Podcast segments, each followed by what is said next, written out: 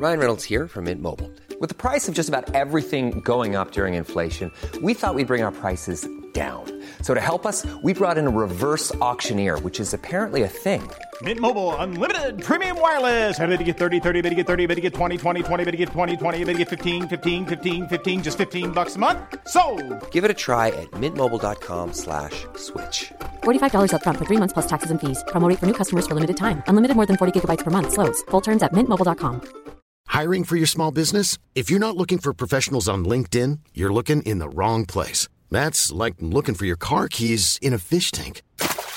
LinkedIn helps you hire professionals you can't find anywhere else, even those who aren't actively searching for a new job but might be open to the perfect role. In a given month, over 70% of LinkedIn users don't even visit other leading job sites. So start looking in the right place. With LinkedIn, you can hire professionals like a professional. Post your free job on linkedin.com/people slash people today.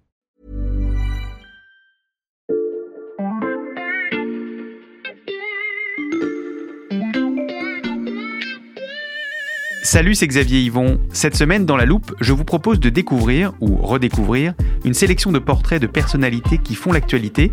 Aujourd'hui, celui du général ukrainien qui humilie Poutine. Bonne écoute. Je traverse la rédaction, j'ai rendez-vous au service Monde de l'Express avec euh, nos journalistes Clément Dagnès et Axel Gilden. Ils sont au bout de ce couloir. Salut Axel et Clément. Salut. Salut Xavier. Pourquoi vous vouliez pas qu'on se retrouve directement au studio? Attends, on va y aller, t'inquiète, mais d'abord on voulait te montrer un truc euh, dans la bibliothèque du service, tu vois, elle est là.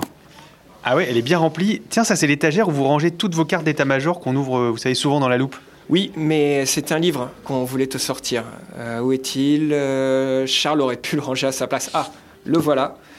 Tu vois, c'est un gros bouquin sur l'histoire de la guerre à travers les siècles. Il nous sert beaucoup en ce moment. Il est bien foutu parce qu'il recense les batailles, euh, les tactiques célèbres et les stratèges qui les ont pensées, réalisées. Par exemple, là, tu vois, c'est la bataille du Granic en 334 avant Jésus-Christ. Est-ce que tu savais que c'est à cette occasion qu'Alexandre le Grand a inventé la technique du marteau et de l'enclume pour battre les troupes perses de Darius? Ah ça non, je l'ignorais. C'est quoi cette tactique? En gros, c'est une technique de contournement par la cavalerie suivie d'une attaque frontale par l'infanterie. Donc t'as aussi un chapitre sur les rues de César, les diversions géniales de Napoléon pendant la campagne d'Italie. Tiens, voilà, regarde euh, là cette carte. C'est l'attaque dite en coup de faucille de von Manstein, le célèbre stratège nazi qui a permis aux Allemands de contourner la ligne Maginot et de prendre au piège euh, les troupes françaises et britanniques en 40. En effet, c'est très intéressant tout ça. Je pourrais vous l'emprunter à l'occasion?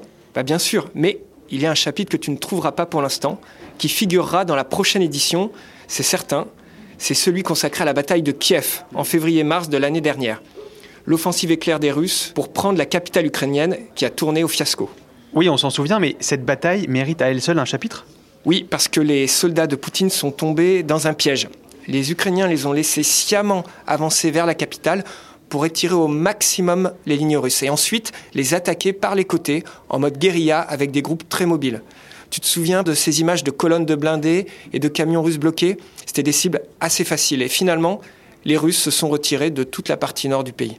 Et le nom du stratège militaire associé à cette bataille, c'est celui de Valéry Zaloujny. C'est le général qui commande toutes les forces armées ukrainiennes et c'est lui qui a mis au point ce plan et qui a ainsi fait subir à Poutine sa plus humiliante défaite depuis qu'il est au pouvoir.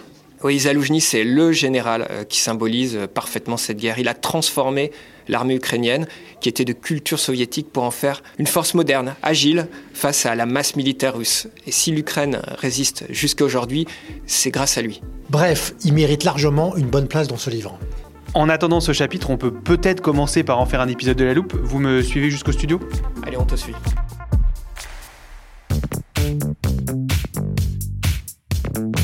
Voilà, on est installé. On va donc ensemble brosser le portrait du général Valéry Zaloujny. Vous venez nous expliquer, Axel et Clément, à quel point son rôle est crucial dans le conflit en Ukraine. Et pourtant, beaucoup de nos auditeurs ne connaissent peut-être pas son nom. Oui, en effet, il est, moins connu à l'international que le président Volodymyr Zelensky, mais dans son pays, il est tout aussi populaire que le président. C'est l'autre visage de la guerre en Ukraine, finalement, avec sa tête ronde et son crâne rasé. Il est d'ailleurs omniprésent sur les réseaux sociaux. On voit Zaloujny partout, en uniforme, en train de faire le cœur avec sa main. On voit Zaloujny à genoux devant la mère d'un soldat tué au front. Zaloujny souriant au mariage d'un autre de ses hommes. Les chaînes Telegram qui lui sont consacrées ont des centaines de milliers de followers. Et il est vrai qu'il donne pas beaucoup d'interviews parce qu'il est occupé à autre chose, mais il intervient euh, sur ses propres réseaux sociaux. Et fin janvier, il a encore augmenté sa popularité parce qu'un milliardaire américain euh, admiratif, euh, américano-ukrainien à vrai dire, lui a fait un don d'un million de dollars qu'il a évidemment immédiatement reversé à l'armée ukrainienne. Et il n'y a pas qu'en Ukraine hein, qu'il est admiré. Ses pairs, les généraux occidentaux, ne tarissent pas d'éloges sur lui.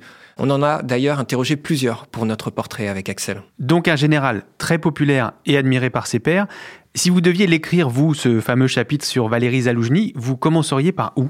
Bah, très logiquement, on commencerait par sa jeunesse. Mhm. Hein. Donc c'est le, le, fils d'un militaire. Hein. Il est né en 73, donc il aura 50 euh, ans cette année. Donc c'est mhm. un général qui est jeune. Il est né dans une garnison soviétique au nord-ouest de l'Ukraine, à 200 km à l'ouest de Kiev, très exactement. Et euh, la chose amusante, c'est qu'initialement, il voulait devenir comédien, comme d'ailleurs le président mhm. Zelensky. Sauf que finalement, il a suivi la voie de son père, qui était militaire. Il a intégré l'académie militaire d'Odessa, tout d'abord, puis celle de Kiev. Je dis sa jeunesse pour faire comprendre son mode de fonctionnement, parce que pour comprendre Zaloujny, il faut faire un peu comme euh, faisait Napoléon, euh, toujours en se demandant ce qu'une personne faisait à l'âge de 20 ans. Parce que quel est son univers mental à 20 ans? C'est un peu ce qui façonne votre univers mental pour les années à venir. Mhm. Et quand Zaloujny avait 20 ans, donc en 93, ça faisait déjà deux ans que l'Union soviétique avait éclaté, que euh, l'Ukraine avait acquis son indépendance, et donc il est très à l'aise dans le monde moderne, et pour lui, l'Union soviétique, contrairement à Poutine, par exemple, c'est pas quelque chose qu'il a vraiment vécu en tant qu'adulte, d'une part, et c'est surtout ce qu'il en a entendu dire. Et ce qu'il en a entendu dire par la génération précédente n'était pas forcément euh, quelque chose qui lui faisait envie. Et tout ça, ça joue beaucoup parce que euh, il n'a pas fait, du fait de son âge, les académies militaires russes hmm. à Moscou, comme d'autres généraux de son armée. Hmm. Et pour sa thèse de fin d'études, c'est intéressant, il a produit une analyse de la structure de l'armée américaine. Et après sa formation militaire, que devient Zaloujny alors, euh, il a une carrière classique d'officier d'abord, mais il y a un événement fondateur, c'est qu'il est, euh, envoyé au front dans le Donbass en 2014, quand la guerre éclate, mhm. et il est colonel, il est à la tête d'une brigade blindée, lors de la fameuse bataille de Debaltseve, qui est un des moments les plus importants de la guerre en 2014. Il grimpe les échelons et il sera nommé euh, donc commandant en chef hein, par Zelensky en 2021, donc peu avant le déclenchement de hmm. l'offensive de février euh, de l'année dernière. Et pendant ces années euh, sur le front de l'Est, beaucoup euh, d'officiers et supérieurs, beaucoup de militaires ont été entraînés par les forces spéciales américaines et par les forces spéciales de l'OTAN. Et donc, il a continué, après l'étude sur l'armée américaine qu'évoquait Clément à l'instant, à s'imprégner de cette pensée militaire occidentale. Et si on insiste sur cette euh, formation euh, américaine à l'occidental, Xavier, c'est parce que c'est ça aussi qui permet d'expliquer les succès ukrainiens face aux Russes.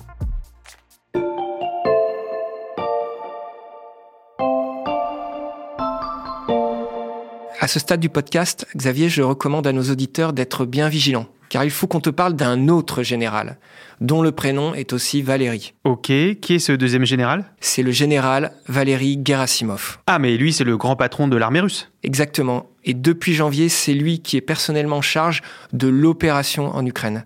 C'est l'archétype du haut gradé russe, tel que le serait devenu Zaloujny s'il n'y avait pas eu l'éclatement de l'URSS. Il y a opposition de style entre les deux généraux, évidemment, parce qu'il n'y a pas plus verticale et vieille école que l'armée russe. C'est une armée où personne ne peut prendre la moindre initiative, ni faire remonter la moindre critique aux échelons supérieurs, sans crainte d'être puni, réprimandé. Résultat, les informations de la base ne remontent pas aux échelons supérieurs, ce qui est nuisible du point de vue opérationnel, bien sûr.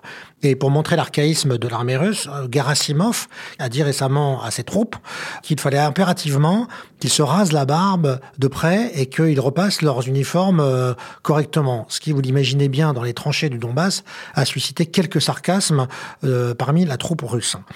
Et euh, en fait, ce mécanisme qui empêche de faire remonter les informations et qui annihile en fait tout esprit d'initiative sur le terrain est ce qui a conduit les généraux russes à descendre eux-mêmes sur le front pour s'assurer que leurs ordres étaient bien appliqués.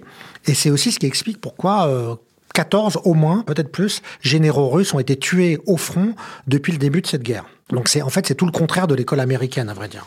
On en revient donc à cette fameuse école américaine qui a tant influencé Zaloujny. Quels sont ces principes? Alors, le principe de l'école américaine, justement, c'est qu'elle euh, délègue énormément, en particulier aux sergents et aux adjudants, c'est-à-dire mm. en fait aux, sous-officiers qui, eux, sont sur le terrain. Et ces gens-là sont véritablement ceux qui sont à la manœuvre. On leur délègue énormément de marge. Donc, ça donne une très grande flexibilité euh, opérationnelle à l'armée américaine. Euh, sur tous les tas d'opérations, elle a agi. Et en fait, ça, c'est le, le, le cœur du fonctionnement opérationnel de l'armée américaine. Un fonctionnement que Zaloujny applique donc à son armée. Oui, euh, exactement, Xavier. Euh, d'ailleurs, voilà ce qu'il a dit dans une de ses rares interviews, c'était à, The Economist. Mhm. Je ne pense pas être le plus intelligent. Je dois écouter, j'écoute ceux qui sont sur le terrain. Il prône une forme de commandement décentralisé, comme au sein de l'OTAN, mhm. en instillant un climat de confiance avec ses subordonnés. À commencer par le plus important d'entre eux, c'est le commandant des forces terrestres, Alexander Sirski. C'est l'artisan de la victoire de la contre-offensive de Kharkiv.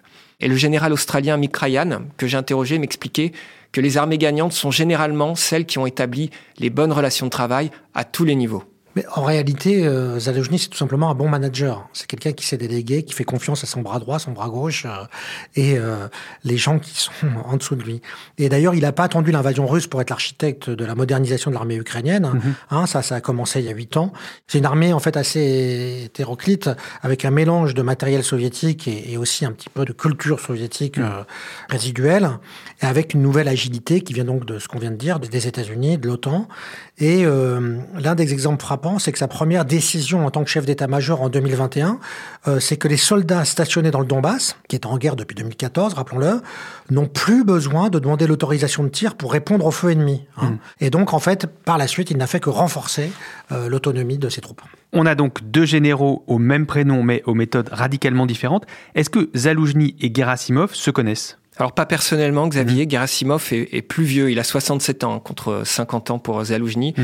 et il est à la tête de l'armée russe depuis 10 ans. Et Zaloujny, ça ne fait que 2 ans, comme on l'a déjà dit. Mmh. Malgré ses victoires, il a néanmoins beaucoup de respect pour Gerasimov. Il se méfie de lui, il sait de quoi il est capable, il a tout lu de lui, il garde même ses livres, sa production écrite dans son bureau. C'est ce qui lui fait dire d'ailleurs dans son interview à The Economist, je n'ai aucun doute sur le fait que les Russes vont retenter de prendre Kiev.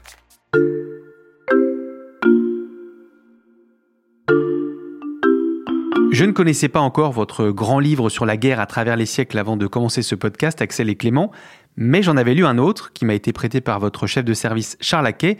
Vous savez qu'il est fan du célèbre stratège chinois Sun Tzu qui a écrit L'art de la guerre, et j'y ai trouvé cette citation, je vous la lis. Un prince avisé et un brillant capitaine sortent toujours victorieux de leur campagne grâce à leur capacité de prévision.